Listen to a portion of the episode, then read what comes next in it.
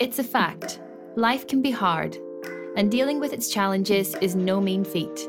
The ability to recover quickly in the face of adversity is known as resilience, and it can be our best ally during times of stress. Welcome to the Resilient Road. In this series, we'll look at human stories of perseverance, exploring what makes someone resilient and what we can all do to help nurture this process in our own lives. Hello, I'm Sinead, and I'm joined by my colleague Brian. Hello. And my colleague Elle. Hi. And we're part of Positive Group, a team who uses psychology and neuroscience to help people make positive changes to improve their health and well-being. That was when I think the tidal wave started. I, you know, it had gone from one or two comments under my posts to probably 10, 20 or 30 and loads of messages in my inbox and they were all abusive, you know, all of them. Today, we're going to be looking at the story of Hersha Patel, who experienced online abuse and global shaming when a rice cooking video went viral for all the wrong reasons. Brian, how do you think you would deal with a global shaming? Very badly. As social animals, we want to be included in the group. We really care about how we're seen in the eyes of others. And if other people have got an idea that uh, we're bad or we shouldn't be in the group, that can make us feel very frightened, very distressed. I think this is true for all of us. I mean, I think we care what our what people think of us, but particularly what our friends and uh, colleagues think of us. So I think I think this is a very powerful trigger in human beings. What about you, Elle? How do you think you would handle a global shaming? I thought you were going to ask us, do you know how to cook rice? and I was going to say, not really, no. no, um, I find rice quite tricky. But um, yeah, I think the word shame itself, it's meant to tap into something we hate. It's just really unpleasant. So that sounds pretty heavy. Yeah, I'm intrigued to know how the words rice and global shaming go together. And we're about to find out. There are many different ways to deal with online abuse. What I'm interested to know is how Hersha managed to deal with it on such a large scale and what it was like to be on the receiving end of such negative public attention. Listeners, beware, this episode does contain some colourful language, so listener discretion is advised. I think cancel culture is it's like a virus. You know, keep in keeping with this 2020 COVID situation. I feel like it's something that starts off as very innocuous. It can start off really well meaning actually or as a joke in my case and it can trigger something in someone that has a knock on effect, like a virus, multiply and um, become something incredibly negative, and that can ruin a life or more. It's devastating and no way fulfills what maybe originally it was meant for. So, you know, it's incredibly dangerous. My name's Hersha Patel. I am an actor, presenter, and filmmaker, and social media content creator. Hello, Internet. Uh, Hi, guys. Welcome back to my YouTube channel. Do you like my new hat? Boo! Um, So from 2015 to 2018, I'd say there were two things going on. There was me, the super, super ambitious, striving to succeed, wanting to make a name for myself, wanting to be, fulfill a purpose or an ambition, not really knowing what it was, but kind of knowing. And then being ill, having a chronic illness, chronic fatigue syndrome, which basically sucked all of the energy and life out of me for long periods of time, I couldn't work. I couldn't leave the house. And as someone who is from a minority, I had been trying to sort of break the area of presenting. You know, it, there's a lot of competition. Jobs were very few and far between. And if I wanted to go for this, I really had to make some opportunities for myself. So, um, because YouTube was around, I decided to start a YouTube channel. And I decided to do food because I was interested in food. Um, but I think I would have rather have been doing, you know, comedy sketches and fiction, but I kind of didn't didn't think I could do that. So that's the road I went down. I've got a frying pan here. Get that onto a medium heat and then just add a little bit of oil. And so when the BBC approached me, they asked me to host a series of recipes for You, them. you don't want the eggs to cook too much. You just want them to slightly set. They'll cook more once you put them back in with the rice. So one of the recipes that I did for them was egg fried rice, and I knew these weren't traditional recipes. It was for a specific audience. So the idea being very, very basic. I didn't even think twice about it. It was a great opportunity for me. I had barely worked since I'd been ill, so I was really, really excited, and um, it was a very important moment for me in lifting me out of the feeling that I was never going to get anywhere, you know, which I felt after being sick for so long. So I never imagined or considered it to be a step in the wrong direction. And so yeah, that that was it really. I did the job. It was fun. It was a couple of days of shooting and it went up on the website and I, I literally forgot about it. So, the start of 2020, for me, I was pumped to be going into. I was really excited. I'd been employed as an actor, um, doing some short online jobs, and I had signed to an agent. 2020 was looking to be a really exciting year for me. And then COVID happened. The Acting classes stopped, shooting stopped, um, all the work dried up. At that point, I wasn't producing YouTube content. I completely panicked. What am I going to do now? I went into quite a bit of a anxious, depressive hole. I was so frustrated and so hungry to be making stuff and doing stuff and producing and writing. And I just felt suddenly these bars that had closed in around me and all my motivation had gone. And then the um, global shaming happened. So I woke up one morning um, and did my morning routine, um, and I think I was just looking on my Instagram, you know, after all that, and I, I think I'd got a few comments under a post, but the comments were you can't cook rice. And I just thought, well, that's weird. Uh, so I just ignored it. And then a couple days later, and I looked again.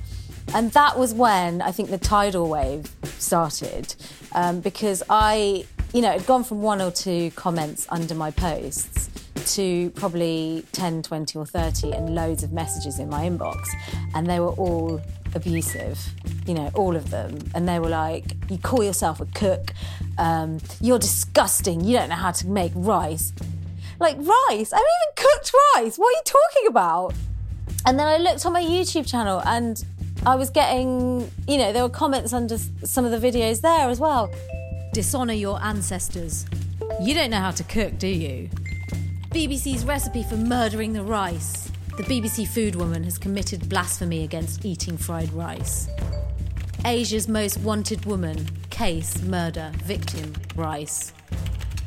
I mean, I did delete a lot of the worst ones, uh, but I remember on the whole, there were people that saying I deserve to die, that I should kill myself, um, that I was a racist bitch. That was one of them.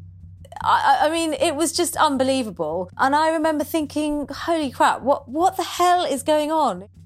And so I was like, okay, let me look into this. And this guy, Nigel Ng, the comedian, had created a character called Uncle Roger.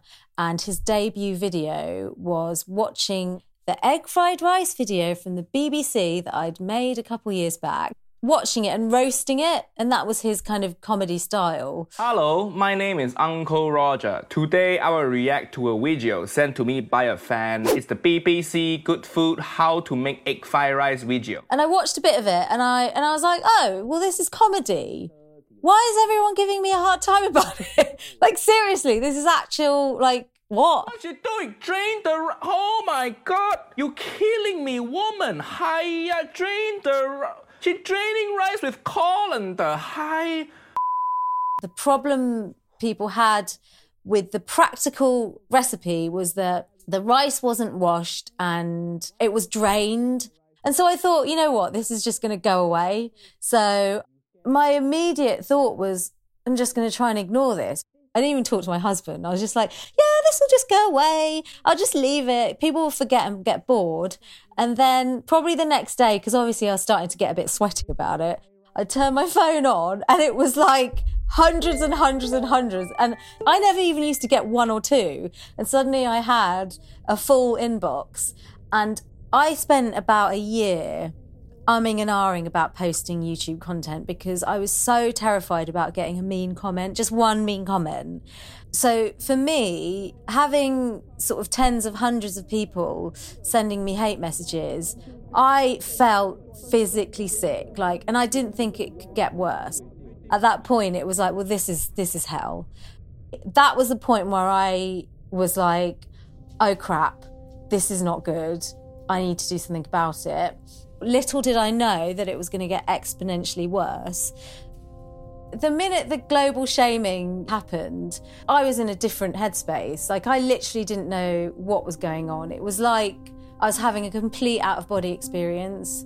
My first feeling was real intense shame, and I felt so embarrassed. And I'm, you know, I'm only human. Obviously, I'm going to get upset and defensive at stuff. Although I was controlling my persona online, which was everything's funny, I'm light-hearted and breezy, but it there's also the side which is angry, defensive, paranoid, and pissed off. because I'm human, you know, and that's that's the range of emotions we all have. And so when I was getting attacked online, yeah, I got really, really annoyed. And I would, you know, sometimes I'd read some comments and I'd write something back like, screw you, you twat.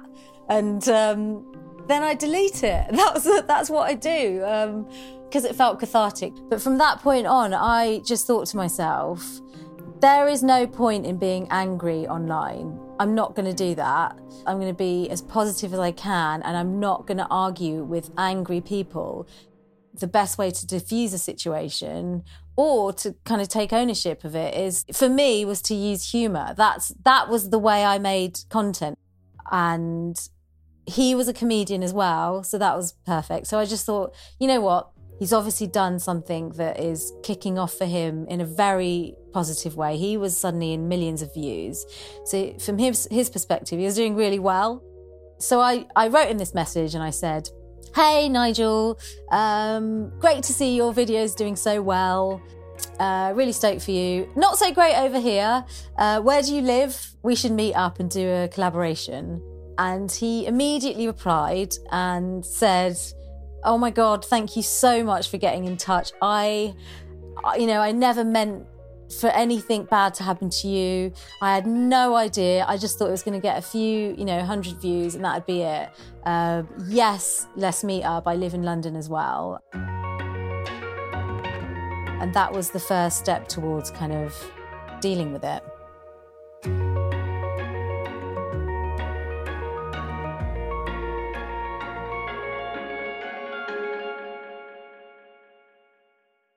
So, what I find quite spooky is how something that's seemingly really small can gain such traction so quickly and can spread so widely. I think that's particularly scary when you think about the fact that Hersha hadn't actually done anything. So, so to her mind, there was no kind of run up to this.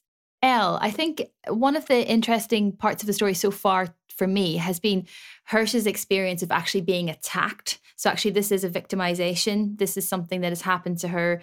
And I know that you've done a lot of work in the past looking at bullying and victimization. So, what are your initial thoughts on this? I think the anonymous nature of online. So, what they've found is if users are anonymous to the extent they're sort of private accounts, there isn't that accountability. So, you see more regression from anonymous individuals than when people have open or public profiles. And also, when someone starts abusing or victimizing and there gets a bit of momentum behind it, there's kind of this disinhibition effect whereby others feel like that's okay and there's a norm and there's no consequences. So often, if you see bullying or victimization that happens in person, you have to see the impact you have on the individual, but they don't actually see the impact they're having on Hersha. And there aren't any consequences. And at a social level, it's not being judged. And it's important to understand that the algorithms that social media platforms generate, they are designed to build traction, to get more eyeballs on something, to get more audience participation, more likes, more sharing, more commenting. So, very quickly, actually, the original source or the validity of a particular point or comment or argument becomes less important. And what becomes more important is people's commentary on the situation. And there, very quickly, you can see something go down a very different path. And we've seen this time and again with the the real rise in spreading of fake news and misinformation. We've seen that more recently around the vaccination. I think one of the things that I find really spooky is the intentionality of it. So Uncle Roger being a comedic character and Hersha could see straight away when she watched the video, she was like, This is this is comedy. You know, this is intentional to get a reaction in a funny way. And she could see that straight away. But actually that's misinterpreted then. And then once a label gets put onto it that is emotionally provocative. So if it is that there is a, a hint of cultural misappropriation, you know, Hersha was facing um, claims that she was racist because of it. So once these tags get attached to things, they really can start to, to gain traction because then this moves into a realm where these are things that people do really care about. You know, these are things that do matter to people. And if you're not able to kind of go back to that original source and assess the validity of it, which people don't have the time to do, you can see how kind of this this mob mentality um, takes off, and people become very offended by a wider idea as opposed to the specific index incident, which is just fascinating. What are your thoughts, Brian, on Hersha herself? I find her, I kind of want to be Hersha's friend. There's something so kind of upbeat and energetic and positive about her. She's obviously been through this really difficult experience. But what are your thoughts on, on Hersha herself in terms of the type of resilience that she's demonstrating so far?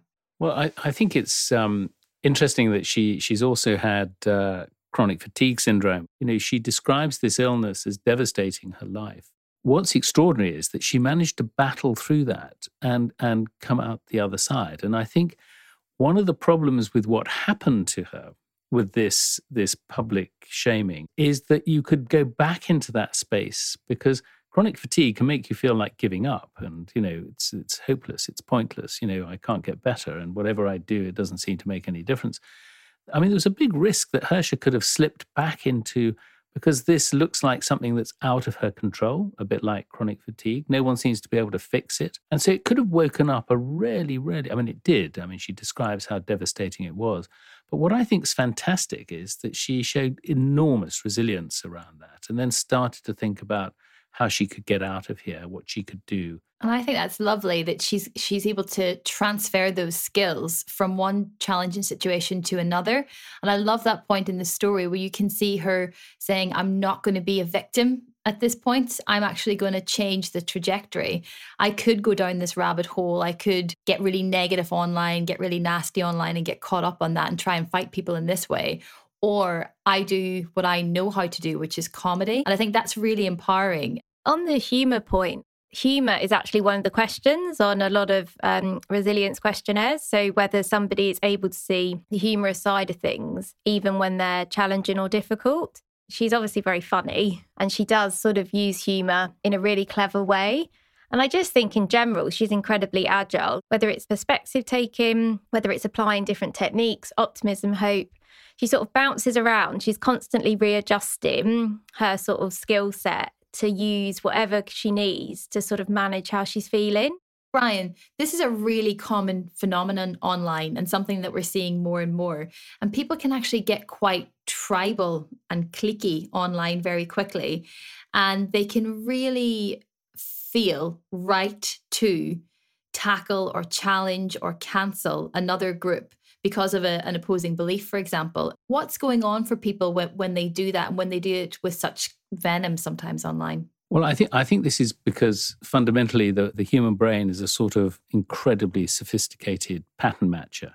So what it does is it looks for things in the outside world that look like, sound like, smell like, feel like, and then it reactivates a matrix that's been laid down before. And one of the problems is that if it activates a strong emotion, that activates an amazingly powerful feeling of rightness.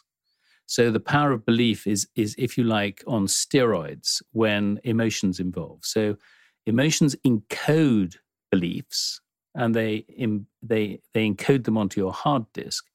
But then later, anything that wakes up that belief gives you this very powerful, almost it's like a reflex. You know, it's like hitting someone's patella uh, with, with with a little hammer, and their knee jerks. This is a knee jerk response.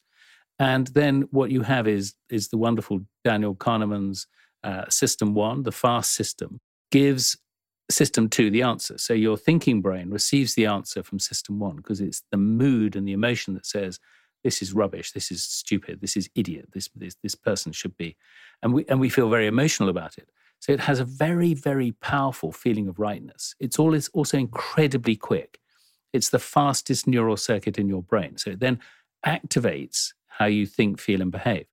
But interestingly, your thinking brain is unaware that your your pattern matcher has given it the answer, and it's also unaware of its unawareness. So your emotion becomes the secret author. It becomes quite binary. It becomes I'm right, you're wrong. I'm good, you're bad. And, and then it creates the venom and the hatred that's attached to that. And I think we're, we're, sort of hardwired to do this as human beings. But what's so interesting about this feeling of rightness is that people who think more slowly are more able to challenge their system one, their automatic response. People who think very fast, and emotion makes you think very fast, actually find it much, much harder to challenge the veracity of their thinking. So they have this conviction of their own rectitude that they're right and the other person's wrong. And this creates this very polar process, which we're seeing played out in our society in a pretty ugly way one of the really amazing things that Hersha does, and I don't know if I would have the courage to do it, is she makes that decision to reach out to Uncle Roger. Elle, what are your thoughts on that, on her decision to do that and, and what that took and, and what it did? So, a lot of us, when we're stressed out, and especially if that's been um, kind of created by another person, what we tend to do is blame that person or blame others and have sort of bad feelings towards them. And I think in this instance, what Hersha does is quite extraordinary because she has no existing relationship with Uncle Roger. All she knows is that he's caused her a whole wealth of pain and difficulty. And she still reaches out. She's obviously thinking that there's a good chance that he's going to be a good guy and be supportive. And I think giving someone the benefit of the doubt that actually they're probably a really good person and that they've just been misinterpreted or their actions have unintentionally impacted you. When you're quite emotional about something, which she must have been, she's anxious and stressed out, and understandably so, to then be able to go outside of your own emotions to think, okay, but he didn't mean to do this, and maybe he's a really good guy, maybe I should reach out to him and have a chat. I think that shows real strength of character. It's not an easy thing to do, that's for sure quite a clever thing to do though because he has the ear of the people that are giving her a really hard time so i think that is quite a sophisticated thing that she did but i think you're right Elle. i think she did that feeling that he actually was probably going to be quite a good guy and, and she's actually maybe even a fan of his comedy and his humor so she's you know she kind of connected to him on that comedic level as well um, but i think such an important fork in the road for her story and really interested to see how the rest of the story unfolds my feeling was as soon as I got the message from him was that we were on the same page. And so it, was, it felt very much like we were suddenly a team. There was never a feeling of this guy has wronged me. Like, never. I know that he wasn't meaning to take me down. So, yeah, going into it, I felt like we were kind of um, in it together and you know we got on really well straight away you know he was very apologetic and was obviously well not obviously but he was very much of the mindset of we need to make this good for you and also make it good for the both of us you know let's move this story on we did um, an instagram story um, that went out on both our feeds. Hey instagram. Guess who i just had dinner with? This lady egg fried rice lady. Go follow her. Her shots are really good. Uh, she's a great presenter, really funny. But don't post anything mean on Instagram, all right? Otherwise, Uncle Roger will come for you. So I just thought very innocently, was like, well, that's that. You know, we'll make our video and forget about it. And I said to him, saying to Nigel, I was like, well, at least it hasn't been in the national papers or anything. And he kind of looked at me really sheepishly, like, oh God, you just have no idea. Um, and he was like, it is blowing up in all of East Asia. It is like the Twitter of China have got hold of it. It's in all of the main newspapers. It's going online everywhere. And it's not going to be long before it spreads over to over here. And honestly, I I almost threw up my dinner. But at that point, I was like, what? And he's like, I think it's going to get worse before it gets better. And I've never, I've ne- I felt like I literally went cold with fear and was like, but it's already bad. A YouTube video by stand up comedian Nigel Ng went viral in just a few hours early this month. Uncle Roger, I'm not sure what you'd like me to call you. I'll begin with you because clearly you were outraged by what Hersha was doing. You know, at one point, it was in the top five stories. And to me, that was like, yeah, that's cool if you're in the top five for doing something cool. But for being globally shamed was like, this is terrible. Like, this is, I don't know. It's like, I wonder if everyone else has this thought that people I don't know anymore, like people I went to school with, people who like follow me on Instagram, people that, you know, they must be watching this and cringing for me. You know, it's like the opposite of, oh, when I make it big, everyone's going to be like, oh, look how cool her life is. It's like the opposite. It's like, oh my God, look at that car crash. I felt like that person. What really started to upset me and when I started to actually get terrified for my career and I guess slightly my mental health was that professional journalists were, were now honing in on the story of why this was making people so angry. And they were linking me, so they were saying that me, Hersha Patel personally, had culturally appropriated a traditional recipe, claimed it to be her way of cooking, and decimated an entire culture. Food and cooking, especially in my culture, and I know in East Asian cultures, is you know so important. And if you're saying you're doing things in a traditional way, people get upset if it's not done in the right way, and I get that, I understand that. But the but the horror came when these articles that were written online about me saying that I was basically being a, a racist so this story that kind of took on a life of its own, for Nigel, it took on a life of its own. He was like, I didn't mean for it to become a race war. So, you know, from an innocuous online YouTube comedy video to these articles with this kind of um, angle, it was really horrific. It wasn't like, oh, this is just funny and it's going to go away. It was like, no, if, if someone Googles my name now, and this is me trying to make it as an actor at the very start of a, you know, acting career, if they Google my name, they're going to find Hersha Patel, the ignorant wannabe cook. I, at that moment, felt completely sort of helpless. And so I felt like I owed it to myself to try and get through this and learn how to deal with it in a positive way and move forwards from it and grow from it. And because I felt that if I let this beat me, then that would be it. That would be me over. Pre my illness, so before 2015, um, I know that this would have ended it for me. Like the, in terms of career, um, I know that I would have shut down my social media and I would never have done something in the public eye again. But what I'd learned from being unwell, so three years of illness and getting well, um, was I'd gained a massive range of tools to deal with something like this, I guess. So during my illness, I learned how to meditate. I had a lot of therapy. So I'd done a lot of neuro linguistic programming. Um, I'd learned about the mind and body connection. I'd I'd basically gone deep spiritually. So when this happened to me, it wasn't like, oh, well, this is brilliant. I was waiting for something like this. Um, not at all. I was terrified and I, I wanted it to go away. And, and every day I felt sick. I felt all of that.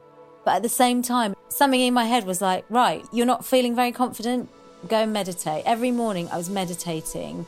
I was writing in my journal. I was slowing down. I was trying to sleep more. I was look, listening to my breath.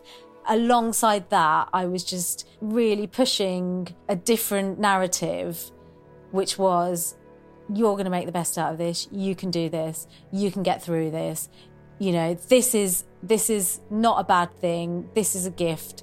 You you know, something good can come out of this. And um, I feel like it did. I feel like I was able to turn it on its head to actually show global shaming and public shaming and cancel culture for what it is completely ridiculous like you know and um, and so that's the kind of approach that i took was to kind of use humor um, and i didn't know if it would work so Nigel and I decided to do a collaboration video, um, and his first thought was, "Well, you should do egg fried rice," and I was like, "No, I'm not doing egg fried rice. People are going to hate me even more. I can't." Uh, so I kind of refused. I was like, "You do it." And he's like, "Well, I don't care about cooking. I don't even like cooking. I don't know how to make egg fried rice."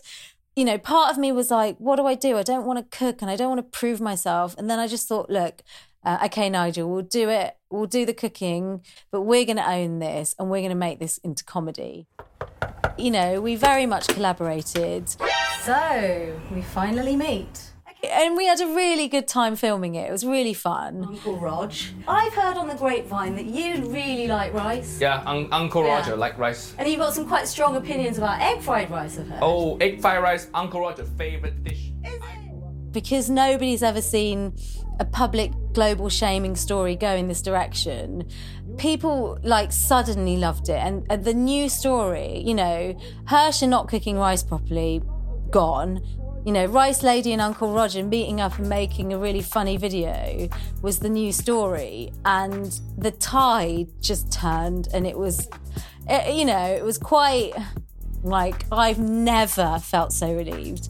Um, but but also extremely interesting in that suddenly we'd taken this story that the public had created. They'd decided to hate me, um, but we'd then taken it back and gone, no, here's how it's going to go. Um, and they're taking it on and gone, oh yeah, no, no, this is good. Like these two people, they're really funny. Oh my god, what a wholesome story! What a brilliant way of dealing with public shaming. And suddenly that was the story. And like obviously that's a lot more boring than globally shaming someone, um, but it tapped into something that a lot of people didn't know that they wanted. And as soon as they got it, it was like this real feeling of love.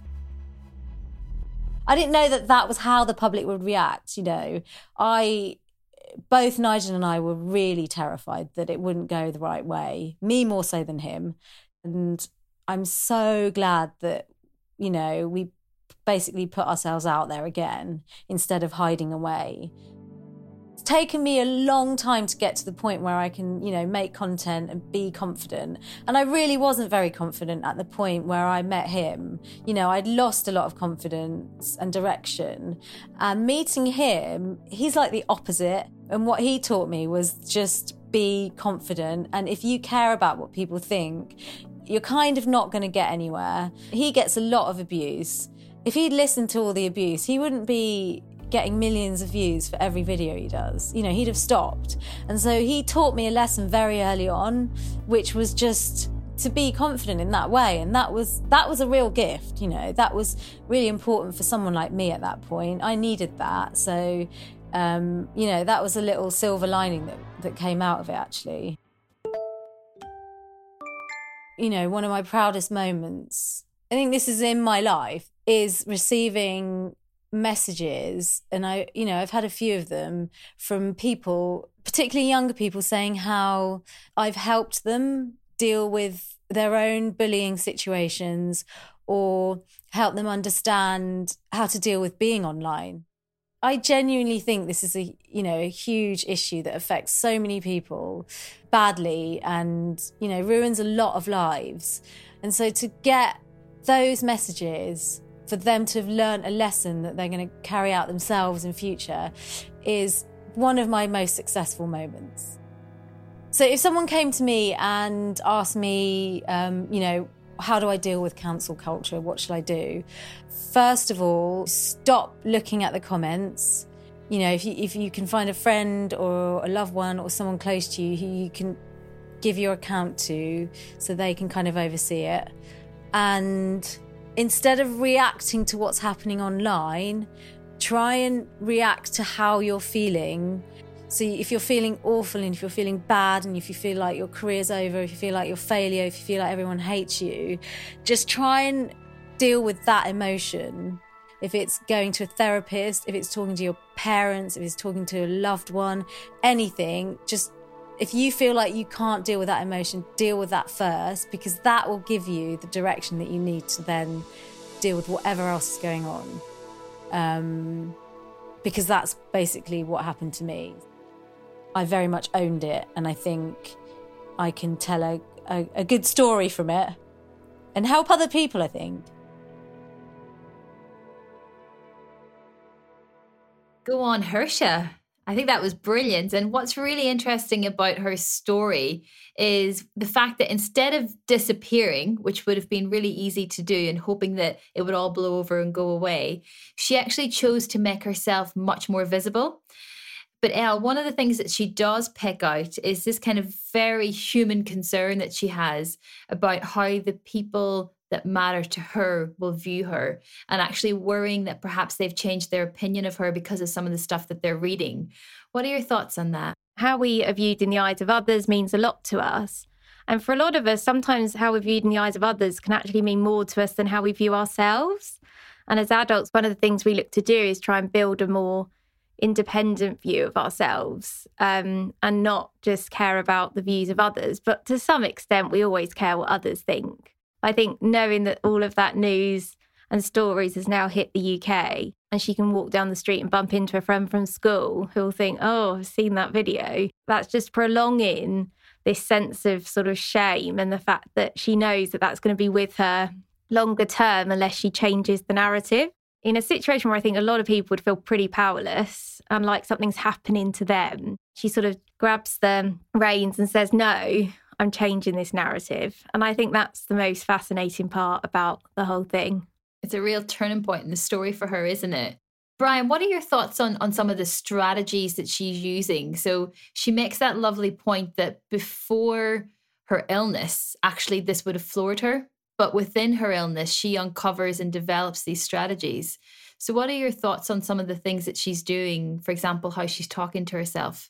I think it's amazing. It's that old thing, isn't it? If it doesn't kill you, it makes you stronger. But I, I, think that she actually got stronger because of some of the techniques that she used with her illness. She talks about these these tools that she uses, and I think she has this insight that thoughts are thoughts, and this I can because she's managed to to to deal with her illness, and her concept that something good can come out of this and I think, uh, particularly after her conversation with with Nigel, she realizes their stuff doesn't have to be my stuff. So I think she stops making their stuff her stuff. You know, I think that whole way that she dealt with a, a devastating illness, those tools and techniques were genuinely transferable. And she starts to bring them to a situation that she has very little control of. But then she starts to take back a sense of agency about what she can influence and control. And as soon as you do that as a human being, as soon as you convert the threat to the challenge, you switch off the rumination, you switch off the cognitive emotional fusion that we all get stuck in. And you can start to think, okay, how do I get out of here? What do I need to do? And she clearly did that with her illness. And then she transfers those skills into a really, really tough arena. And I think one of the things she does lovely, and it's very sophisticated, is recognizing that emotion drives behavior. So the emotion was driving people to negatively appraise her, to say horrible things to her, to ostracize her. So she, by changing the emotion and injecting humor and making people actually feel differently about this. She opened them up to to to leave different comments and to respond to her differently. And I think it was so brave to cook rice again. I think I would have been like, absolutely no, that's the one thing we're definitely not doing because that landed me in trouble in the first place. But I think that is fantastic that she was able to to trust Nigel after everything as well and to collaborate so authentically together. Elle, what are your thoughts on Hersha's connection with Uncle Roger? Yeah, so I think it's a really significant change when she catches up with him. They're on the same page, they got on well, find each other funny, they strike up a good relationship quite quickly. And I think she's gone from being alone in this situation to having a close companion and someone who completely gets it because they've been in it with her. So, someone who can identify her situation and actually goes beyond that to try and help her get out of it. And I think that's probably quite defining for her in terms of the outcome and in terms of how she was probably feeling at the time. So I know it was a bit of a rocky road still. But I think because they were also both creative, they also used that creativity and that bond between them to then turn things around. And I think that just one person in a difficult situation can make a huge difference. But obviously, this was also part of the solution for her. I do think it's a testament to him too. At the time, he'd only really seen an upside. So actually, he put himself out there again to help her. I think it's a really important part of the story that you've picked out in that kind of movement from feeling alone into feeling that actually I have support to deal with this. And I think Hersha's story is really uplifting and it's very solution focused. And I think it's very important that she does share her story with particularly young people, but I think with everyone um, in the current world of work and the current way that we socialize. But I think one important reflection is that actually this is a really serious issue. And to Elle's point, if you feel alone in dealing with this, then it's very easy to get overwhelmed and to really get dragged down by this. Um, and we've seen this play out and we've seen very serious implications of this. For example, in the UK with Caroline Flack more recently and the, the online abuse and trolling that she endured and what happened there and the seriousness of that outcome. I think where we can work to help people understand that to use Hersha's word, the tide does change. So there will be a point at which that kind of abuse stops and people's attention gets directed elsewhere. And I think what's lovely in Hersha's story is that she was able to work with Roger or Nigel to manipulate the tide a little bit to kind of the speed at which it retreated and the direction in which it went and how positive the next wave was. She was able to take some control and influence over that.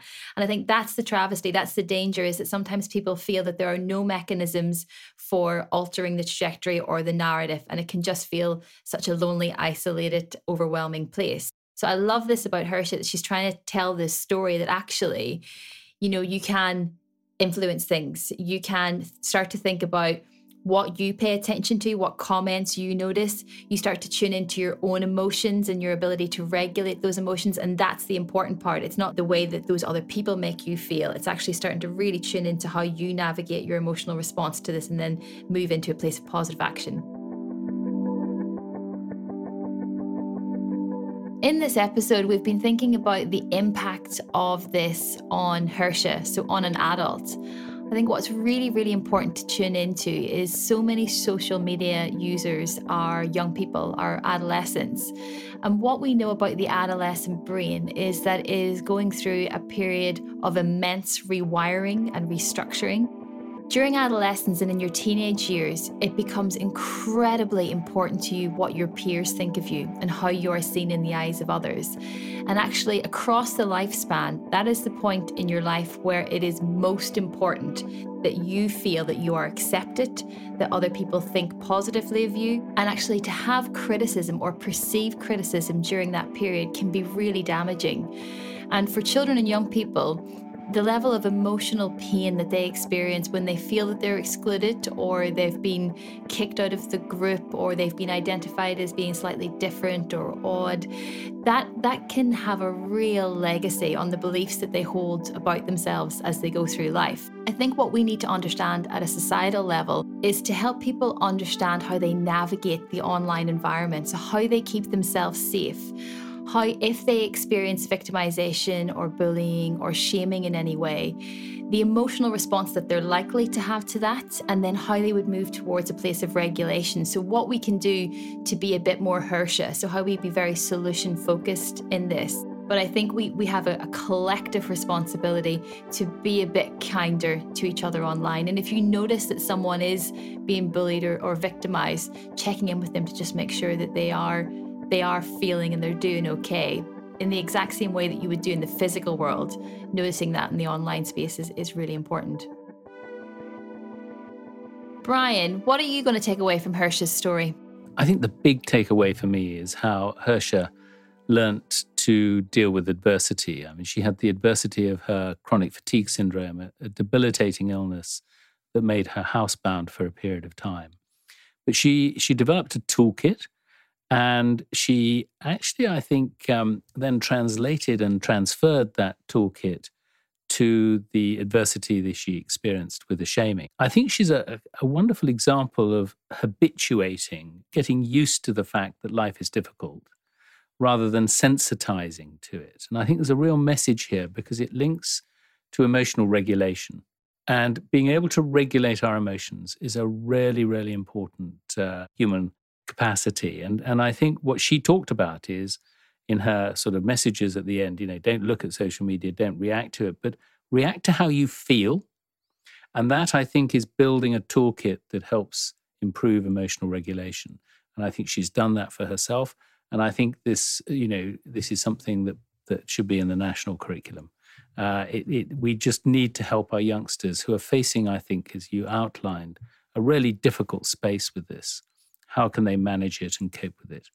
Because those tools could be really powerful for what is a, a tough old space for some people sometimes. Elle, what about you? Key takeaway?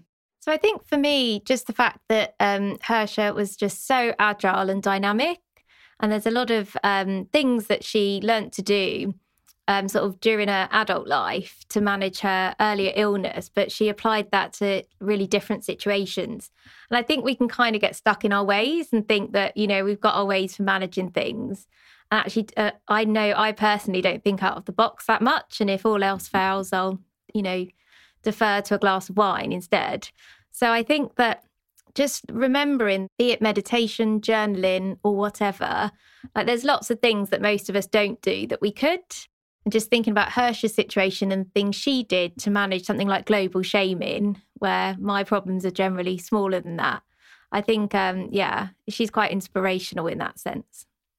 Hersha's story is an important reminder to be kind, and that on the other end of every harsh comment made online is a real person a big part of the work that we do at Positive is in education, working in schools and universities, helping children, young people, and young adults develop a psychological toolkit so that they have the skills to enable them to be aware of and regulate their emotions, to manage the challenges that will come their way in life.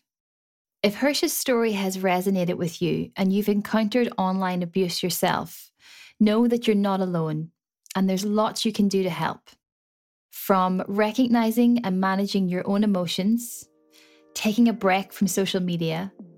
And also, there's lots of help and support out there for people who have been bullied and victimized online. If you're interested in learning more about the psychological skills and concepts we talk about in this series, we're now running open positive programs for people from all backgrounds. The program trains you in four core areas of psychological capability and helps you to develop practical skills which allow you to adapt, thrive, and be more resilient, both in your personal and professional lives. You can find out more by following the link in the description, and you can also save 10% with our special Resilient Road discount code, RR10. If you enjoyed this episode, please remember to subscribe, share, and leave a review. It really helps us to reach more people.